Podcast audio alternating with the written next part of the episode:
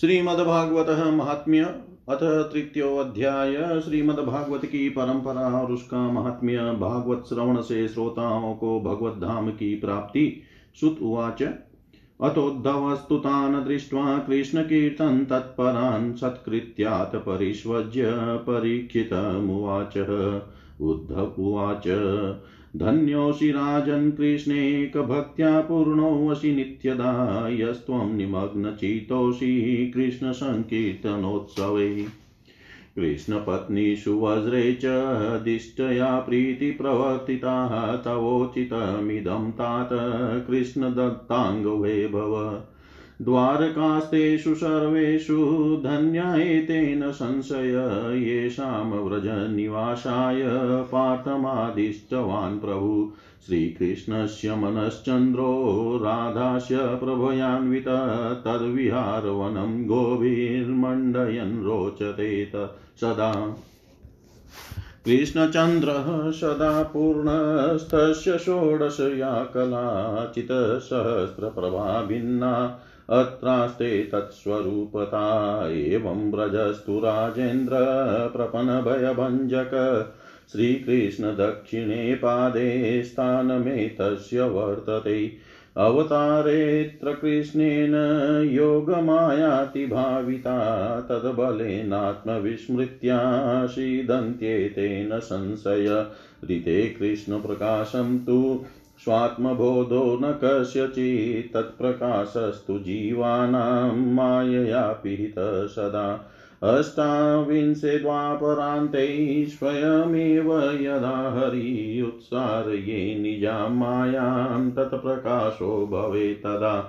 स तु कालो व्यतिक्रान्तस्तेनेदम परं शृणु। अन्यदा तत्प्रकाशस्तु श्रीमद्भागवताद् श्रीमद्भागवतं शास्त्रं यत्र भागवतेर्यदा कीर्त्यते श्रूयते चापि श्रीकृष्ण तत्र निश्चितम्। श्रीमद्भागवतं यत्र श्लोकं श्लोकार्धमेव च, तत्रापि भगवान् कृष्णो बलविभिर्विराजते। भारते मानवं जन्म प्राप्य भागवतं नयै श्रुतं पापपराधीनैरात्मघातस्तु ते कृत। श्रीमद्भागवतं शास्त्रं नित्यं यै परिसेवितं पितुर्मातुश्च भार्याया कुलपङ्क्तिसुतारिता विद्याप्रकाशो विप्राणां, राज्ञां शत्रुजयो विशां, धनं स्वास्थ्यं च शूद्राणां, श्रीमद्भागवतात् भवेत्। योषितां परेषां च सर्ववाञ्छितपूरणम्। अतो भागवतं नित्यं को न सेवेत भाग्यवान्। अनेकजन्मसंसिद्ध श्रीमद्भागवतं लभेत् प्रकाशो भगवतभक्तैरुद्भवस्तत्र जायते। साङ्ख्यायनप्रसादाप्तं श्रीमद्भागवतं पुरा बृहस्पतिर्दत्तवान् मे तेनाहं कृष्णवल्लभ। आख्यायिका च तेनोक्तां विष्णुरात् निबोधतां ज्ञायते सम्प्रदायोऽपि यत्र भागवत श्रुते बृहस्पतिरुवाच, इच्छां चक्रे यदा कृष्णो मायापुरुषरूपधृक् ब्रह्मा विष्णुः शिवश्चापि रजः सत्त्वतमो गुणे। पुरुषास्त्रय उतस्तुरधिकारास्ता दादिशत उत्पतौ पालने चैव संहारे प्रक्रमेण तान्। ब्रह्मा तु नाभिकमलादुत्पन्नस्तं व्यजिज्ञपत् ब्रह्मोवाच नारायणादिपुरुष परमात्मन नमोऽस्तु ते। त्वया सर्गै नियुक्तोऽस्मि पापीयान् माँ रजो गुण त्वत्स्मृतो नैव बाधेत तथैव कृपया प्रभो बृहस्पतिरुवाच। यदा तु भगवास्तस्मै श्रीमद्भागवतं पुरा उपदिश्याब्रवीत् ब्रह्मन् सेवस्वैन तस्वसिद्धये। ब्रह्मा तु परमप्रीतस्तेन कृष्णाप्तये निशम् सप्तावर्णभङ्गाय सप्ताहं संवर्तयत। श्रीभागवत सप्ताह सेवनाप्तमनोरथ सृष्टिं वितन्नुते नित्यं स सप्ताह पुनः पुनः।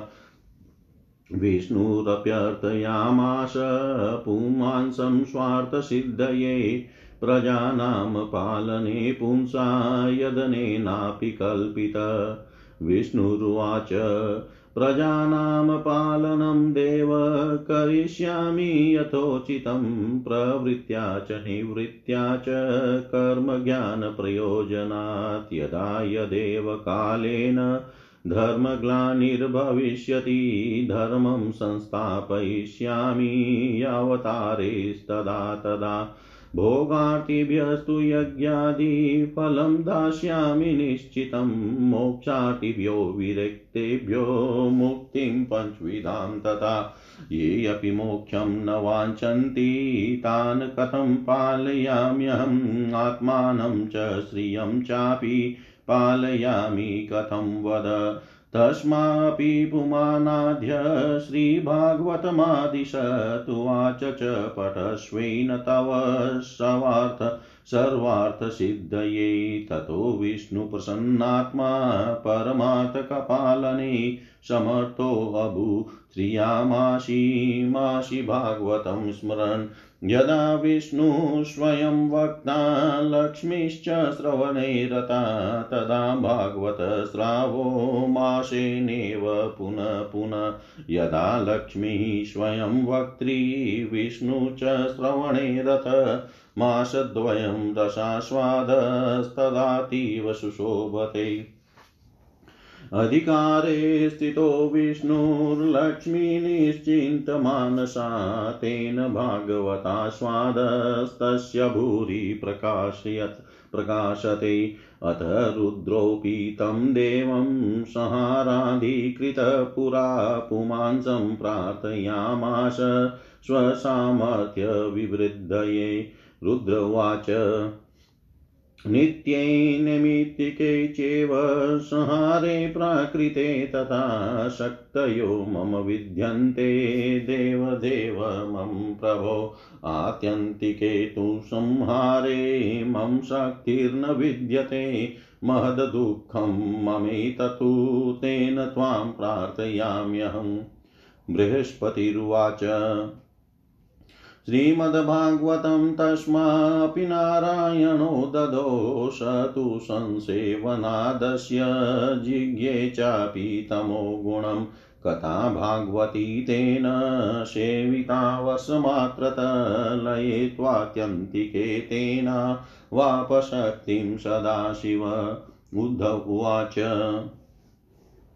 श्रीभागवतमाहात्म्यम् इमामाख्यायिका गुरो श्रुत्वा भागवतं लब्ध्वा मुदेहं प्रणम्यतम्। ततस्तु वैष्णवीं रीतिं गृहीत्वा श्रीमद्भागवतास्वादो मया सम्यङ् निषेवित। तावदेव बभूवाहं कृष्णस्य दयितसखा कृष्णनाथ नियुक्तोऽहं व्रजेष्व प्रेयसी गणे विरहाताशु गोपीषु स्वयं नित्यविहारिणा श्रीभागवत सन्देशो मनमुखेन प्रयोजित। तं यथा मतिर्लब्ध्वा तासन् विरहवर्जिता नाज्ञाशिषं रहस्यं तच्च मत्कारस्तु लोकितस्वर्वासं प्रार्थय कृष्णं च ब्रह्मादेषु गतेषु मे श्रीमद्भागवते कृष्णस्तद्रहस्यं स्वयं ददो। पुरुतोऽश्वत्थमूलस्य चकार मयि तददृढं तेनाथ व्रजवलिषु वसामि बदरीं गत। तस्मान्नारदकुण्डेऽत्र तिष्ठामि स्वेच्छया सदा कृष्णप्रकाशो भक्तानां श्रीमद्भागवतात् भवेत् तदेषामपि कार्यार्थं श्रीमद्भागवतं त्वं प्रवक्ष्यामि सायोऽत्र त्वयैवानुष्ठितो भवेत्। श्रुतुवाच विष्णुरातस्तु श्रुत्वा तदुद्धवं प्रणतो ब्रवीत् परीक्षिदुवाच हरिदास, त्वया कार्यं श्रीभागवतकीर्तनम् आज्ञाप्योऽहं यथा कार्यः सहायोऽत्र मया तथा श्रुत्वाच। श्रुत्वेतदुद्धवो वाक्यमुवाच प्रीतमानस। उद्धव उवाच श्रीकृष्णेन परित्यक्ते भूतले बलवान् कली करिष्यति परं विघ्नं सत्कार्ये समुपस्थिते तस्माद्दिग्विजयं याहि कलिनिग्रहमाचरहं तु मासमात्रेण वैष्णवीं रीतिमास्थित। श्रीमद्भागवतास्वादं प्रचार्य त्वत्सहायत एतान् सम्प्रापयिष्यामि नित्यधाम्नि मधुद्विष। श्रुत्वाच श्रुत्वेवं तद्वचो राजा मुदिच चिन्तयातुर तदा विज्ञापयामास स्वाभिप्रायं तमुद्धवं। परीक्षिदुवाच कलिं तु निग्रहीष्यामि, तात ते वचसि स्थित श्रीभागवत सम्प्राप्ति कथं भविष्यति? अहं तु समनुग्राह्यस्तव पादतले स्थित श्रुत्वाच। श्रुत्वैतद्वचनं भूयोऽप्युद्धवस्तमुवाच उद्धव उवाच राजश्चिन्ता तु ते कापि नेव कार्या कथञ्चन, तवेव भगवत्शास्त्रै यतो मुख्याधिकारिता। एतावत्कालपर्यन्तं प्रायो भागवतश्रुतै वार्तामपि न जानन्ति मनुष्या कर्म तत्परा। त्वत्प्रसादेन बहवो मनुष्या भारताजिरे। श्रीमद्भागवत प्राप्तौ सुखं प्राप्स्यन्ति शाश्वतम्। नन्दनन्दननुरूपस्तु श्रीशुको भगवान् ऋषि। श्रीमद्भागवतं तुभ्यं श्रावयिष्यत्यसंशयम्। तेन प्राप्स्यसि राजस्त्वं नित्यं धाम व्रजेषितु श्रीभागवतसञ्चारस्ततो भुवि भविष्यति। तस्मात् त्वं गच राजेन्द्र कलिनिग्रहमाचर श्रुतुवाच इत्युक् इत्युक्तस्तं परिक्रम्य गतो राजा दिशां जये।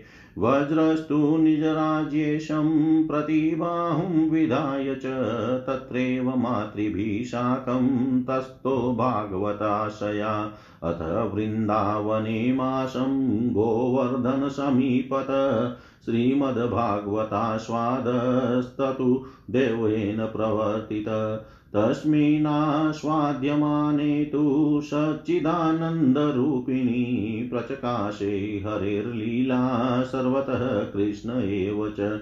आत्मानं च तदन्तस्तं सर्वेऽपि ददृशुस्तदा वज्रस्तु दक्षिणे दृष्ट्वा कृष्णपादसरोरुहे। स्वात्मानं कृष्ण वैधुर्यानमुक्तस्तु धव व्यशोभत ताश्च तन्मातर कृष्णे रासरात्रिप्रकाशिनी चन्द्रे कलाप्रभारूपमात्मानं वीक्षय विस्मिता स्वप्रेष्ठविरहव्याधिविमुक्ता स्वपदं ययु ये अन्ये च तत्र ते सर्वे नित्यलीलान्तरं गता व्यावहारिकलो केभ्यः सद्योदसन्मागता गोवर्धननिकुञ्जेषु गोषु वृन्दावनादिषु नित्यं कृष्णेन मोदन्ते दृश्यन्ते प्रेम तत्परै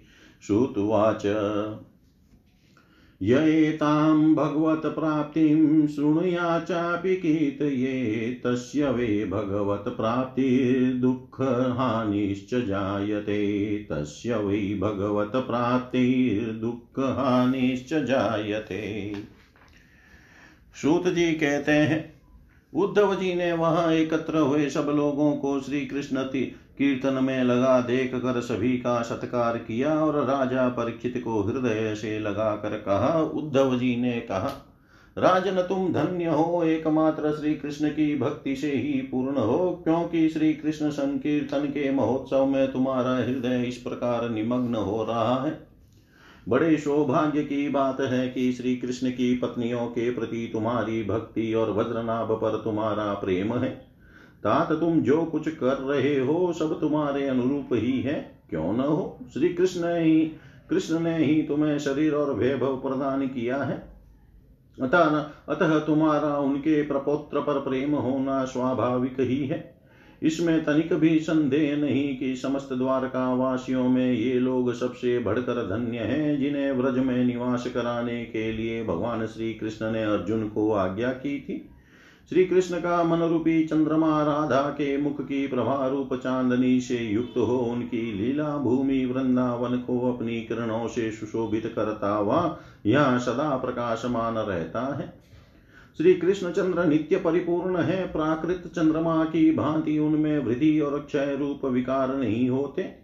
उनकी जो सोलह कलाएँ हैं उनसे सहस्रों चिन्मय किरणें निकलती रहती है। इससे उनके सहस्रों भेद हो जाते हैं। इन सभी कलाओं से युक्त नित्य परिपूर्ण श्री कृष्ण इस व्रज भूमि में सदा ही विद्यमान रहते हैं। इस भूमि में और उनके स्वरूप में कुछ अंतर नहीं है। राजेंद्र परिचित, इस प्रकार विचार करने पर सभी व्रजवासी भगवान के अंग में स्थित है। शरणागतों का भय दूर करने वाला, वाले जो ये वज्र है, इनका स्थान श्री कृष्ण के दाहिने चरण में है। इस अवतार में भगवान श्री कृष्ण ने इन सबको अपनी योग माया से अभिभूत कर लिया है। उसी के प्रभाव से ये अपने स्वरूप को भूल गए हैं। और इसी कारण सदा दुखी रहते हैं। यह बात निसंदेह ऐसी ही है। श्री कृष्ण का प्रकाश प्राप्त हुए बिना किसी को भी अपने स्वरूप का बोध नहीं हो सकता। जीवों के अंतकरण में जो श्री कृष्ण तत्व का प्रकाश है, उस पर सदा माया का पर्दा पड़ा रहता है। अट्ठाईसवें द्वापर के अंत में जब भगवान श्री कृष्ण स्वयं ही सामने प्रकट होकर अपनी माया का पर्दा उठा लेते हैं, उस समय जीवों को उनका प्रकाश प्राप्त होता है। किंतु अब वह समय तो बीत गया, इसलिए उनके प्रकाश की प्राप्ति के लिए अब दूसरा उपाय बतलाया जा रहा है। सुनो, अट्ठाईसवें द्वापर के अतिरिक्त समय में यदि कोई श्री कृष्ण तत्व का प्रकाश पाना चाहे तो उसे वह श्रीमद भागवत से ही प्राप्त हो सकता है।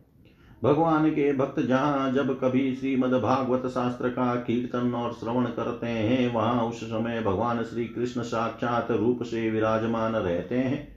जहाँ श्रीमद भागवत के एक या आधे श्लोक का ही पाठ होता है, वहाँ भी श्री कृष्ण अपनी प्रियतमा गोपियों के साथ विद्यमान रहते हैं। इस पवित्र भारत वर्ष में मनुष्य का जन्म पाकर भी जिन लोगों ने पाप के अधीन होकर श्रीमद भागवत नहीं सुना, उन्होंने मानो अपने ही हाथों अपनी हत्या कर ली। जिन बड़भागियों ने प्रतिदिन श्रीमद भागवत शास्त्र का सेवन किया है, उन्होंने अपने पिता माता और पत्नी तीनों के ही कुल का भली भांति उधार कर दिया। श्रीमद भागवत के स्वाध्याय और श्रवण से ब्राह्मणों को विद्या का प्रकाश बोध हो, प्राप्त होता है। क्षत्रिय लोग शत्रुओं पर विजय पाते हैं, वैश्यों को धन मिलता है और शुद्र, स्वस्थ, निरोग बने रहते हैं। स्त्रियों तथा अंत्यज आदि अन्य लोगों की भी इच्छा श्रीमद भागवत से पूर्ण होती है। अतः कौन ऐसा भाग्यवान पुरुष है जो श्रीमद भागवत का नित्य ही सेवन न करेगा? अनेकों जन्मों तक साधना करते करते जब मनुष्य पूर्ण सिद्ध हो जाता है, तब उसे श्रीमद भागवत की प्राप्ति होती है। भागवत से भगवान का प्रकाश मिलता है, जिससे भगवत भक्ति उत्पन्न होती है। पूर्व काल में सांख्यायन की कृपा से श्रीमद भागवत बृहस्पति जी को मिला और बृहस्पति जी ने मुझे दिया। इसी से मैं श्री कृष्ण का प्रियतम सखा हो सका हूँ। परिचित बृहस्पति जी ने मुझे एक आख्यायिका भी सुनाई थी, उसे तुम सुनो। इस आख्यायिका से श्रीमद भागवत श्रवण के संप्रदाय का क्रम भी जाना जा सकता है। बृहस्पति जी ने कहा था, अपनी माया से पुरुष रूप धारण करने वाले भगवान श्री कृष्ण ने जब सृष्टि के लिए संकल्प किया, तब उनके दिव्य विग्रह से तीन पुरुष प्रकट हुए। इनमें रजोगुण की प्रधानता से, ब्रह्मा सत्व गुण की प्रधानता से, विष्णु और तमोगुण की प्रधानता से रुद्र प्रकट हुए। भगवान ने इन तीनों को क्रमशः जगत की उत्पत्ति, पालन और संहार करने का अधिकार प्रदान किया।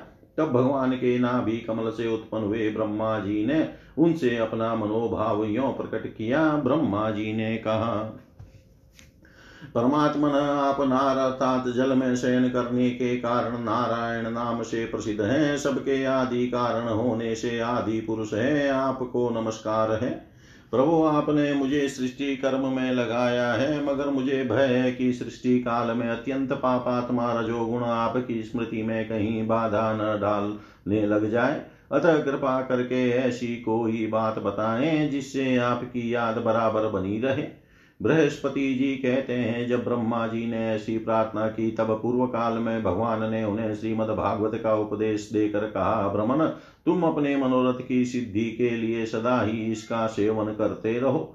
ब्रह्मा जी श्रीमद भागवत का उपदेश पाकर बड़े प्रसन्न हुए और उन्होंने श्री कृष्ण की नित्य प्राप्ति के लिए तथा सात आवरणों का भंग करने के लिए श्रीमद भागवत का सप्ताह पारायण किया।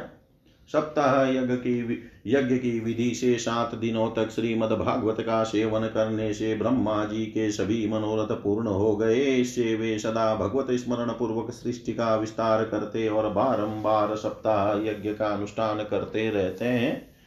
ब्रह्मा जी की ही भांति विष्णु ने भी अपने अभिष्ट अर्थ की सिद्धि के लिए उन परम पुरुष परमात्मा से प्रार्थना की, क्योंकि उन पुरुषोत्तम ने विष्णु को भी प्रजापालन रूप कर्म में नियुक्त किया था। विष्णु ने कहा, देव, मैं आपकी आज्ञा के अनुसार कर्म और ज्ञान के उद्देश्य से प्रवृत्ति और निवृत्ति के द्वारा यथोचित रूप से प्रजाओं का पालन करूँगा। काल क्रम से जब जब धर्म की हानि होगी, तब तब अनेकों अवतार धारण कर पुनः धर्म की स्थापना करूँगा। जो भोगों की इच्छा रखने वाले हैं, उन्हें अवश्य ही उनके किए हुए यज्ञादि कर्मों का फल अर्पण करूँगा, तथा जो संसार तथा जो संसार बंधन से मुक्त होना चाहते हैं, विरक्त हैं, उन्हें उनके इच्छा अनुसार पाँच प्रकार की मुक्ति भी देता रहूँगा। परंतु जो लोग मोक्ष भी नहीं चाहते, उनका पालन मैं कैसे करूँगा? यह बात समझ में नहीं आती। इसके अतिरिक्त मैं अपनी तथा लक्ष्मी जी की भी रक्षा कैसे कर सकूँगा? इसका उपाय भी बताइए। विष्णु की यह प्रार्थना सुनकर आदि पुरुष श्री कृष्ण ने उन्हें भी श्रीमद भागवत का उपदेश किया और कहा, तुम अपने मनोरथ की सिद्धि के लिए श्रीमद भागवत शास्त्र का सदा पाठ किया करो। उस उपदेश से विष्णु भगवान का चित प्रसन्न हो गया और वे लक्ष्मी जी के साथ प्रत्येक मास में श्रीमद भागवत का चिंतन करने लगे। इससे वे परमार्थ का पालन और यथार्थ रूप से संसार की रक्षा करने में समर्थ हुए। जब भगवान विष्णु स्वयं वक्ता होते हैं और लक्ष्मी जी प्रेम से श्रवण करती है, उस समय प्रत्येक बार भागवत कथा का श्रवण एक मास में ही समाप्त होता है।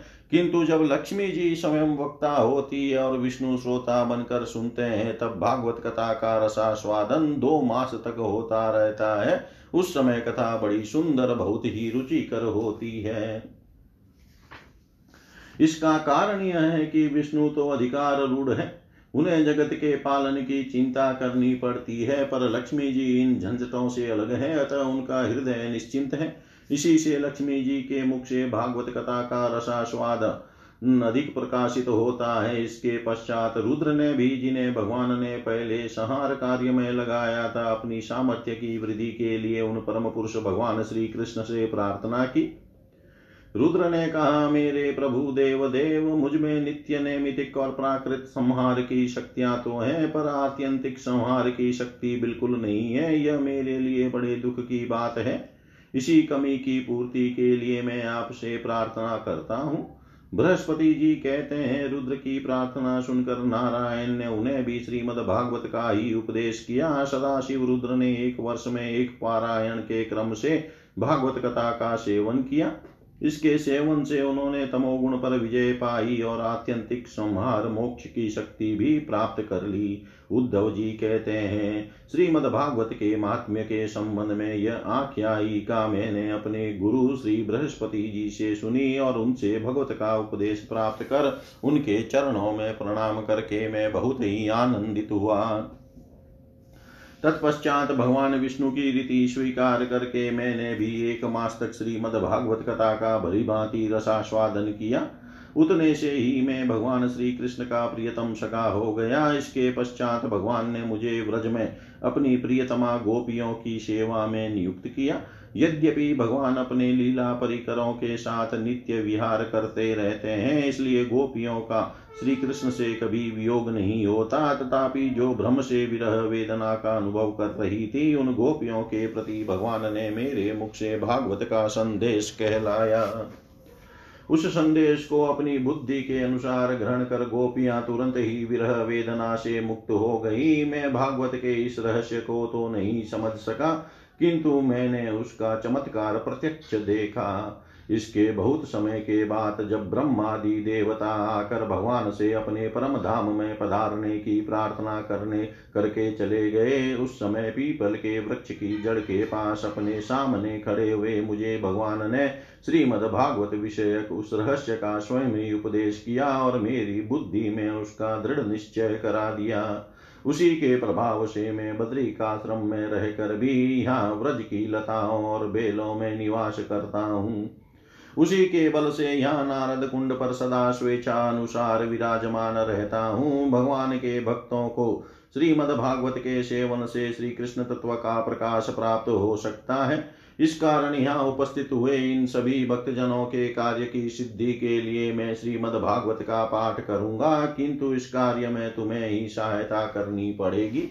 सूत जी कहते हैं, यह सुनकर राजा परीक्षित उद्धव जी को प्रणाम करके उनसे बोले परीक्षित ने कहा, हरिदास उद्धव जी, आप निश्चिंत होकर श्रीमद भागवत कथा का कीर्तन करें। इस कार्य में मुझे जिस प्रकार की सहायता करनी आवश्यक हो उसके लिए आज्ञा दें। सूत जी कहते हैं परीक्षित का यह वचन सुनकर उद्धव जी मन ही मन बहुत प्रसन्न हुए और बोले, उद्धव जी ने कहा, राजन, भगवान श्री कृष्ण ने जब से इस पृथ्वी तल का परित्याग कर दिया है, तब से यहाँ अत्यंत बलवान कलयुग का प्रभुत्व हो गया है। जिस समय यह शुभ अनुष्ठान यहाँ आरंभ हो जाएगा, बलवान कलयुग अवश्य ही इसमें बहुत बड़ा विघ्न डालेगा। इसलिए तुम दिग्विजय के लिए जाओ और कलयुग को जीत कर अपने वश में करो। इधर मैं तुम्हारी सहायता से वैष्णवी रीति का सहारा लेकर एक महीने तक यहाँ श्रीमद भागवत कथा का रसास्वादन कराऊँगा और इस प्रकार भागवत कथा के रस का प्रसार करके इन सभी श्रोताओं को भगवान मधुसूदन के नित्य गोलोक धाम में पहुंचाऊँगा। सूत जी कहते हैं, उद्धव जी, यह बात सुनकर राजा परिचित पहले तो कलयुग पर विजय पाने के विचार से बड़े ही प्रसन्न हुए। परंतु पीछे यह सोच कर कि मुझे भागवत कथा के श्रवण से वंचित ही रहना पड़ेगा, चिंता से व्याकुल हो उठे उस समय उन्होंने उद्धव जी से अपना अभिप्राय इस प्रकार प्रकट किया। राजा परीक्षित ने कहा, हे तात, आपकी आज्ञा के अनुसार तत्पर होकर मैं कलयुग को तो अवश्य ही अपने वश में करूँगा। मगर श्रीमद भागवत की प्राप्ति मुझे कैसे होगी? मैं भी आपके चरणों की शरण में आया हूँ, अतः मुझ पर भी आपको अनुग्रह करना चाहिए। सूत जी कहते हैं, उनके इस वचन को सुनकर उद्धव जी पुनः बोले, उद्धव जी ने कहा, राजन, तुम्हें तो किसी भी बात के लिए किसी प्रकार की, प्रकार भी चिंता नहीं करनी चाहिए। क्योंकि इस भागवत शास्त्र के प्रधान अधिकारी तो तुम ही हो। संसार के मनुष्य नाना प्रकार के कर्मों में रचे पचे हुए हैं। ये लोग आज तक प्राय भागवत श्रवण की बात भी नहीं जानते। तुम्हारे ही प्रसाद से इस भारत वर्ष में रहने वाले अधिकांश मनुष्य श्रीमद भागवत कथा की प्राप्ति होने पर शाश्वत सुख प्राप्त करेंगे। महर्षि भगवान श्री सुखदेव जी साक्षात नंद नंदन श्री कृष्ण के स्वरूप हैं। वे ही तुम्हें श्रीमद भागवत की कथा सुनाएँगे। इसमें तनिक भी संदेह की बात नहीं है।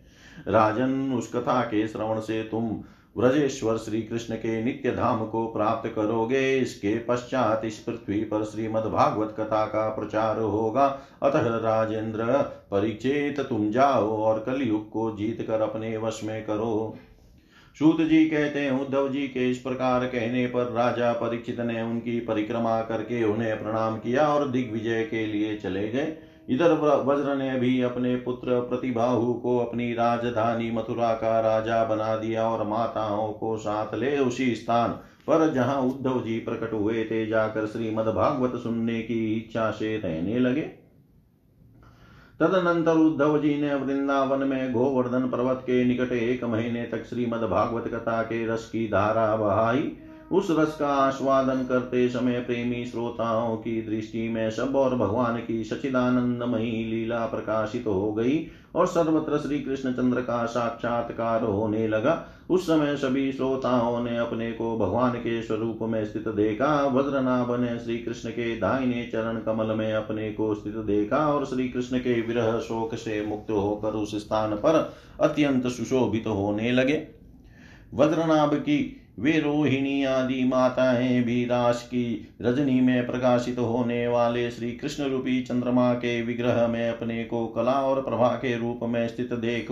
बहुत ही विस्मित हुई तथा अपने प्राण प्यारे की विरह वेदना से छुटकारा पाकर उनके परम धाम में प्रविष्ट हो गई। इनके अतिरिक्त भी जो श्रोतागण वहाँ उपस्थित थे, वे भी भगवान की नित्य अंतरंग लीला में सम्मिलित होकर इस स्थूल व्यावहारिक जगत से तत्काल अंतर्धान हो गए। वे सभी सदा ही गोवर्धन पर्वत के कुंज और झाड़ियों में, वृंदावन, काम्यवन आदि वनों में तथा वहाँ की दिव्य गौ के बीच में श्री कृष्ण के साथ विचरते हुए अनंत आनंद का अनुभव करते रहते हैं। जो लोग श्री कृष्ण के प्रेम में मग्न हैं, उन भावुक भक्तों को उनके दर्शन भी होते हैं।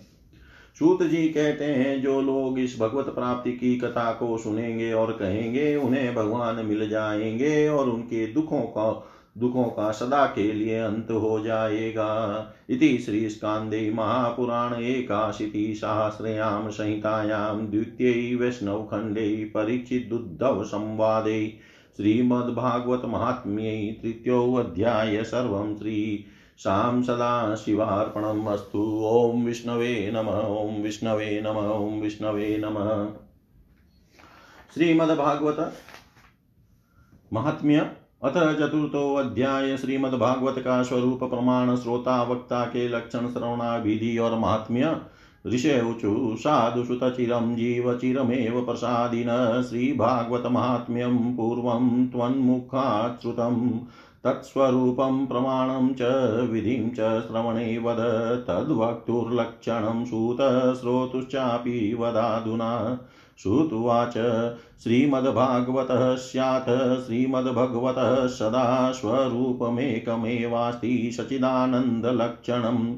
श्रीकृष्णासक्तभक्तानां तन्माधुर्यप्रकाशकं समुज्जमृति यद्वाक्यं विधि भागवतं हि तत् ज्ञानविज्ञानभक्त्यङ्गचतुष्टय परं वच मायामर्दनदक्षं च विधिं भागवतं च ततः प्रमाणं तस्य को वेद ह्यनन्तस्याक्षरात्मन ब्रह्मणि हरिणा तद्धिकचतुश्लोक्या प्रदर्शिता। तदानन्त्यावगाहेन स्वेप्सिता वहनक्षमान् त एव सन्ति भो विप्रा ब्रह्मविष्णुशिवादय मितबुद्धयादिवृतीनां मनुष्याणां हिताय च परीक्षिक्षुक्संवादो योऽशो व्यासेन कीर्तित। ग्रन्थोऽष्टादशसहस्रो योऽशो भागवताभिद कलि ग्राहगृहीतानां स एव परमाश्रय श्रोतारोऽत निरूप्यन्ते श्रीमद्विष्णुकथाश्रया प्रवरावराश्चेति श्रोतारो द्विविधा मता प्रवराश्चातको हंस शुको मीनादयस्तथा वराभृक्कभूरन्वृषोष्ट्राद्या प्रकीर्तितः अखिलोपेक्षया यस्तु कृष्णशास्त्रश्रुतो व्रती स चातको यथाम्बोधमुक्तै पातसी चातक। हंस स्यात् सारमादते यः श्रोता विविधा श्रुता दुग्धेनेक्यं गतातो याद्यथा हंसोऽमलं पय। शुकः शुष्टम् शुष्क शुकः शुष्टं मितं वक्ति व्यासं श्रोत्रिंश्च हर्षयन् सुपाठितः शुको यद्विचक्षकं पार्श्वगानपि शब्दं नानिमिषो जातु करोत्यास्वादयन् रसं श्रोता स्निग्धो भवेन्मीनो मिनखिरनिदो यथा यस्तु दनरसिकान् श्रोतॄन् वीरोत्यज्ञो वृको हि स वेणुस्वरनर शासक्तान् वृकोऽरण्ये मृगान् यथा भूरण्डः शिक्षयेदन्यान् श्रुत्वा न स्वयमाचरेत्। यथा हिमवतः शृङ्गे भुरुण्डाख्यो विहङ्गम, सर्वं श्रुतमुपादतै सारासारान्दधिवृषः स्वादुद्राक्षां कलिं चापि निर्विशेषं यथा वृष। स उष्ट्रो मधुरं मुञ्चन विपरीते रमेत यथा निम्बं चरत्युष्ट्रो हित्वाम्रमपि तदयुतम्। अन्येऽपि बहवो भेदा द्वयोर्भृग्खरादय विज्ञेयास्ततः दाचारेस्ततः प्रकृतिसम्भवे। यः स्थित्वाभिमुखं प्रणम्य विधिवत् त्यक्तान्यवादो हरेर्लीला श्रोतुमभीप्सतेति निपुणो नम्रोऽथ क्लिप्ताञ्जलि शिष्यो विश्वसितोऽनुचिन्तन परप्रसन्नेऽनुरुक्तशुचिर्नित्यम् कृष्णजनप्रियो निगदितः श्रोता स वै वक्तृभिः भगवन्मतिरनपेक्ष सुहृदो दिनेषु सानुकम्पोय बहुधा बोधन चतुरो वक्ता समानितो मुनिभिः अथ भारतभूस्थाने श्रीभागवतसेवने विधि श्रोत भो विप्रायेण स्यात् सुखसन्तति राजसं सात्विकं चापि तामसं निर्गुणं तथा चतुर्विधं तु विज्ञेयं श्रीभागवतसेवनं। सप्ताहं यज्ञवदयतु सश्रमं सत्वरं मुदा सेवितं राजसं ततो बहुपूजादिशोभनं। मासेन ऋतुना वापि श्रवणं स्वादसंयुतं सात्विकं यदनायासं समस्तानन्दवर्धनम् तामसं यतु वर्षेण सालसं श्रद्धया युतं विस्मृति स्मृतिसंयुक्तं सेवनं तच प्रसौख्यदम्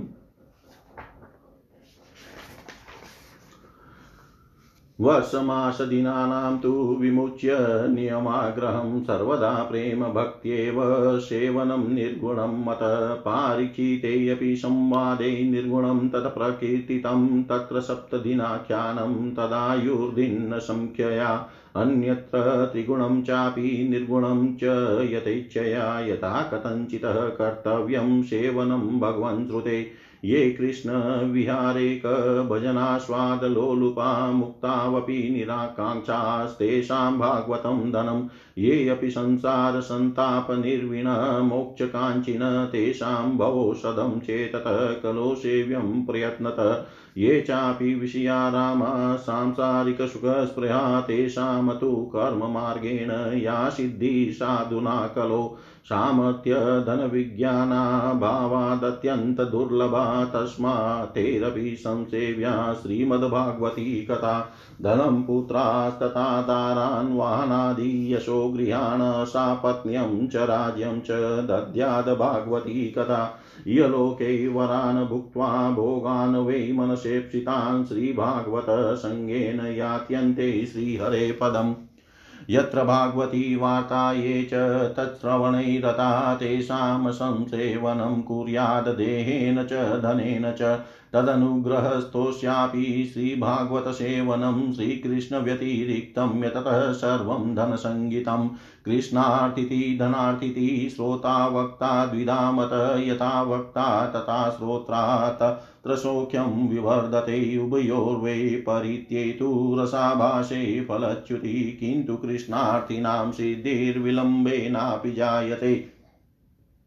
धनार्थिनस्तु संसिद्धिर्विद्धि सम्पुन्तावशात्, कृष्णार्थिनो गुणस्यापि प्रेमेव विधिरुत्तम, आश्रमाप्तिः सकामेन कर्तव्यो हि विधि स्वयं स्नातो नित्यक्रियाँ कृत्वा प्राश्यपादोदकं हरे।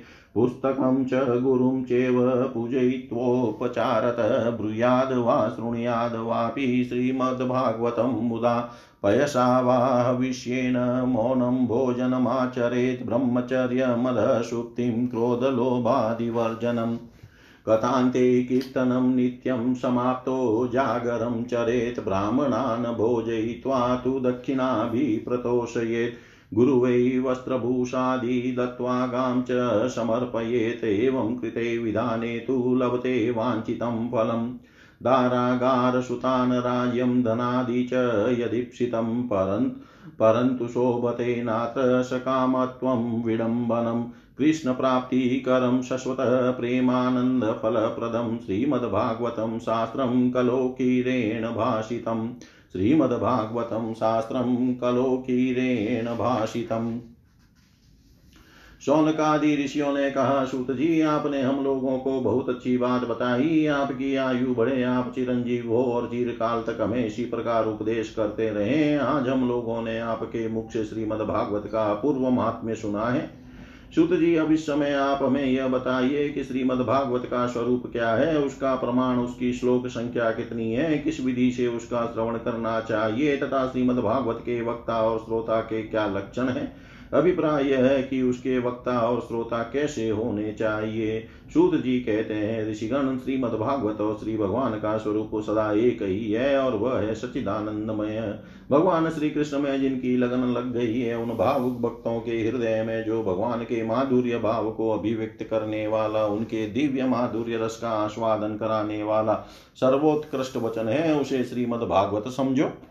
जो वाक्य ज्ञान, विज्ञान, भक्ति एवं इनके अंगभूत साधन चतुष्ट को प्रकाशित करने वाला है, तथा जो माया का मर्दन करने में समर्थ है, उसे भी तुम श्रीमद भागवत समझो। श्रीमद भागवत अनंत अक्षर स्वरूप है, इसका नियत प्रमाण भला कौन जान सकता है? पूर्व काल में भगवान विष्णु ने ब्रह्मा जी के प्रति चार श्लोकों में इसका दिग्दर्शन कर, मात्र कराया था। विप्रगण इस भागवत की अपार गहराई में डुबकी लगाकर इसमें से अपने अभिष्ट वस्तु को प्राप्त करने में केवल ब्रह्मा, विष्णु और शिव आदि ही समर्थ हैं, दूसरे नहीं, परंतु जिनकी बुद्धि आदि वृत्तियाँ परिमित है, ऐसे मनुष्य का हित साधन करने के लिए श्री व्यास जी ने परीक्षित और सुखदेव जी के संवाद के रूप में जिसका गान किया है, उसी का नाम श्रीमद भागवत है। उस ग्रंथ की श्लोक संख्या अठारह हज़ार है। इस भवसागर में जो प्राणी कली रूपी ग्रह से ग्रस्त हो रहे हैं, उनके लिए वह श्रीमद भागवत ही सर्वोत्तम सहारा है।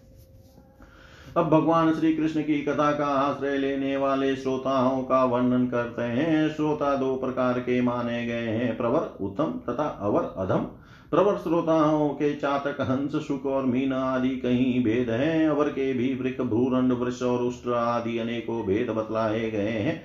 चातक कहते हैं, पपिए को वह जैसे बादल से बरसते हुए जल में ही स्प्रहा रखता है। दूसरे जल को छूता ही नहीं। उसी प्रकार जो श्रोता सब कुछ छोड़कर केवल श्री कृष्ण संबंधी शास्त्रों के श्रवण का व्रत ले रहता है, वह चातक कहा गया है। जैसे हंस दूध के साथ मिलकर एक हुए जल से निर्मल दूध ग्रहण कर लेता है और पानी को छोड़ देता है, उसी प्रकार जो श्रोता अनेकों शास्त्रों का श्रवण करके भी उसमें से सार भाग अलग करके ग्रहण करता है, उसे हंस कहते हैं, जिस प्रकार भली भांति पढ़ाया हुआ तोता अपनी मधुर वाणी से शिक्षक को तथा पास आने वाले दूसरे लोगों को भी प्रश्न करता है, उसी प्रकार जो श्रोता कथावाचक व्यास के मुँह से उपदेश सुनकर उसे सुंदर और परिमित वाणी में पुनः सुना देता और व्यास एवं अन्य अन्य श्रोताओं को अत्यंत आनंदित करता है, वह सुख कहलाता है। जैसे क्षीर जैसे क्षीर सागर में मछली मौन रहकर अपलक आँखों से देखती हुई सदा दुग्ध पान करती रहती है। उसी प्रकार जो कथा सुनते समय निर निर्मेश नयनों से देखता हुआ मुँह से कभी एक शब्द भी नहीं निकालता और निरंतर कथा रस का ही आस्वादन करता रहता है। वह प्रेमी श्रोता मीन कहा गया है। ये प्रवर अर्थात उत्तम श्रोताओं के भेद बताए गए हैं। अब अवर यानी अधम श्रोता बताए जाते हैं। वृक कहते हैं, भेड़िए को।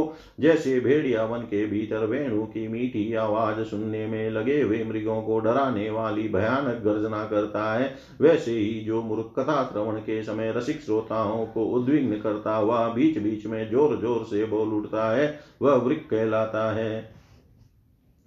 हिमालय के शिखर पर एक भूर्ण जाति का पक्षी होता है। वह किसी के शिक्षा प्रद वाक्य सुनकर वैसा ही बोला करता है, किंतु स्वयं उसे कभी लाभ नहीं उठाता। इसी प्रकार जो उपदेश की बात सुनकर उसे दूसरों को तो सिखाए, पर स्वयं आचरण में न लाए, ऐसे श्रोता को भ्रूंड कहते हैं। वृक्ष कहते हैं, बैल को उसके सामने मीठे मीठे अंगूर हो या कड़वी खली, दोनों को वह एक सा ही मान कर खाता है। उसी प्रकार जो सुनी हुई सभी बातें ग्रहण करता है, पर सार और सार वस्तु का विचार करने में उसकी बुद्धि अंधी असमर्थ होती है, ऐसा श्रोता वृक्ष कहलाता है। जिस प्रकार ऊँट माधुर्य गुण से युक्त आम को भी छोड़कर केवल नीम की ही पत्ती चबाता है, उसी प्रकार जो भगवान की मधुरता को छोड़कर उसके विपरीत संसारी बातों में रमता रहता है, उसे ऊँट कहते हैं। ये कुछ थोड़े से भेदियाँ बताए गए हैं। इनके अतिरिक्त भी प्रवर अवर दोनों प्रकार के श्रोताओं के भ्रमर और गधा आदि बहुत से भेद हैं। इन सब भेदों को उन उन श्रोताओं के स्वाभाविक आचार व्यवहारों से परखना चाहिए। जो वक्ता के सामने उन्हें विधिवत प्रणाम करके बैठे और अन्य संसारी बातों को छोड़कर केवल श्री भगवान की लीला कथा को ही सुनने की इच्छा रखे, समझने में अत्यंत कुशल हो, नम्र हो, हाथ जोड़े रहे, शिष्य भाव से उपदेश ग्रहण करे और भीतर श्रद्धा तथा विश्वास रखे। इसके सिवा जो कुछ सुने उसका बराबर चिंतन करता रहे, जो बात समझ में न आए पूछे और पवित्र भाव से रहे, तथा श्री कृष्ण के भक्तों पर सदा ही प्रेम रखता हो, ऐसे ही श्रोता को वक्ता लोग उत्तम श्रोता कहते हैं, अब वक्ता के लक्षण बतलाते हैं, जिसका मन सदा भगवान में लगा रहे, जिसे किसी भी वस्तु की अपेक्षा न हो, जो सबका सुहृद और दीनों पर दया करने वाला हो, तथा अनेकों युक्तियों से तत्व का बोध करा देने में चतुर हो, उसी वक्ता का मुनि लोग भी सम्मान करते हैं। विप्रगण अब मैं भारतवर्ष की भूमि पर श्रीमद भागवत कथा का सेवन करने के लिए जो आवश्यक विधि है, उसे बतलाता हूँ। आप सुने इस विधि के पालन से श्रोता की सुख परंपरा का विस्तार होता है। श्रीमद भागवत का सेवन चार प्रकार का है। सात्विक राजस्तामस और निर्गुण जिसमें यज्ञ की भांति तैयारी की गई हो। बहुत सी पूजा सामग्रियों के कारण जो अत्यंत शोभा संपन्न दिखाई दे रहा हो और बड़े ही परिश्रम से बहुत उतावली के साथ सात दिनों में ही जिसकी समाप्ति की जाए, वह प्रसन्नता पूर्वक किया हुआ श्रीमद भागवत का सेवन राजस है। एक या दो महीने में धीरे धीरे कथा के रस का आस्वादन करते वे बिना परिश्रम के जो श्रवण होता है, वह पूर्ण आनंद को बढ़ाने वाला सात्विक सेवन कहलाता है। तामस सेवन वह है जो कभी भूल से छोड़ दिया जाए और याद आने पर फिर आरंभ कर दिया जाए। इस प्रकार एक वर्ष तक आलस्य और अश्रद्धा के साथ चलाया जाए। यह तामस सेवन भी न करने की अपेक्षा अच्छा और सुख ही देने वाला है। जब वर्ष, महीना और दिनों के नियम का आग्रह छोड़कर सदा ही प्रेम और भक्ति के साथ श्रवण किया जाए, तब वह सेवन निर्गुण माना गया है। राजा परिचित और सुखदेव के संवाद में भी जो भागवत का सेवन हुआ था, वह निर्गुण ही बताया गया है। उसमें जो सात दिनों की बात आती है, वह राजा की आयु के बचे हुए दिनों की संख्या के अनुसार है। सप्ताह कथा का नियम करने के लिए नहीं। भारत वर्ष के अतिरिक्त अन्य स्थानों में भी त्रिगुण सात्विक, राजस और तामस अथवा निर्गुण सेवन अपनी रुचि के अनुसार करना चाहिए। तात्पर्य यह कि जिस पर किसी प्रकार भी हो सके, श्रीमद भागवत का सेवन उसका श्रवण करना ही चाहिए, जो केवल श्री कृष्ण की लीलाओं के ही श्रवण, कीर्तन एवं रसास्वादन के लिए लालायित रहते और मोक्ष की भी इच्छा नहीं रखते, उनका तो श्रीमद भागवत ही धन है। तथा जो संसार के दुखों से घबरा कर अपनी मुक्ति चाहते हैं, उनके लिए भी यही इस भवरोग की औषधि है। अतः इस कलिकाल में इसका प्रयत्न पूर्वक सेवन करना चाहिए। इनके अतिरिक्त जो लोग विषयों में ही रमण करने वाले हैं, सांसारिक सुखों की ही जिन्हें सदाचार रहती है, उनके लिए भी अब इस कलयुग में सामर्थ्य, धन और विधि, विधान का ज्ञान न होने के कारण कर्म मार्ग यज्ञ आदि से मिलने वाली सिद्धि अत्यंत दुर्लभ हो गई है। ऐसी दशा में उन्हें भी सब प्रकार से अब इस भागवत कथा का ही श्रेय, सेवन करना चाहिए। यह श्रीमद भागवत की कथा धन पुत्र स्त्री, हाथी, घोड़े आदि वाहन यश मकान और निष्कंटक राज्य भी दे सकती है। सकाम भाव से भागवत का सहारा लेने वाले मनुष्य इस संसार में मनोवांछित उत्तम भोगों को भोग कर अंत में श्रीमद भागवत के ही संग से श्री हरि के परम धाम को प्राप्त हो जाते हैं, जिनके यहाँ श्रीमद भागवत की कथा वार्ता होती हो तथा जो लोग उस कथा में श्रवण में लगे रहते हो, उनकी सेवा और सहायता अपने शरीर और धन से करनी चाहिए। उन्हीं के अनुग्रह से सहायता करने वाले पुरुष को भी भागवत सेवन का पुण्य प्राप्त होता है। कामना दो वस्तुओं की होती है श्री कृष्ण की और धन की। श्री कृष्ण के सिवा जो कुछ भी चाहा जाए यह सब धन के अंतर्गत है उसकी धन संज्ञा है। स्रो, श्रोता और वक्ता भी दो प्रकार के माने गए हैं एक श्री कृष्ण को चाहने वाले और दूसरे धन को जैसा वक्ता वैसा ही श्रोता भी हो तो वहाँ कथा में रस मिलता है अतः सुख की वृद्धि होती है। यदि दोनों विपरीत विचार के हो तो रसाभास हो जाता है।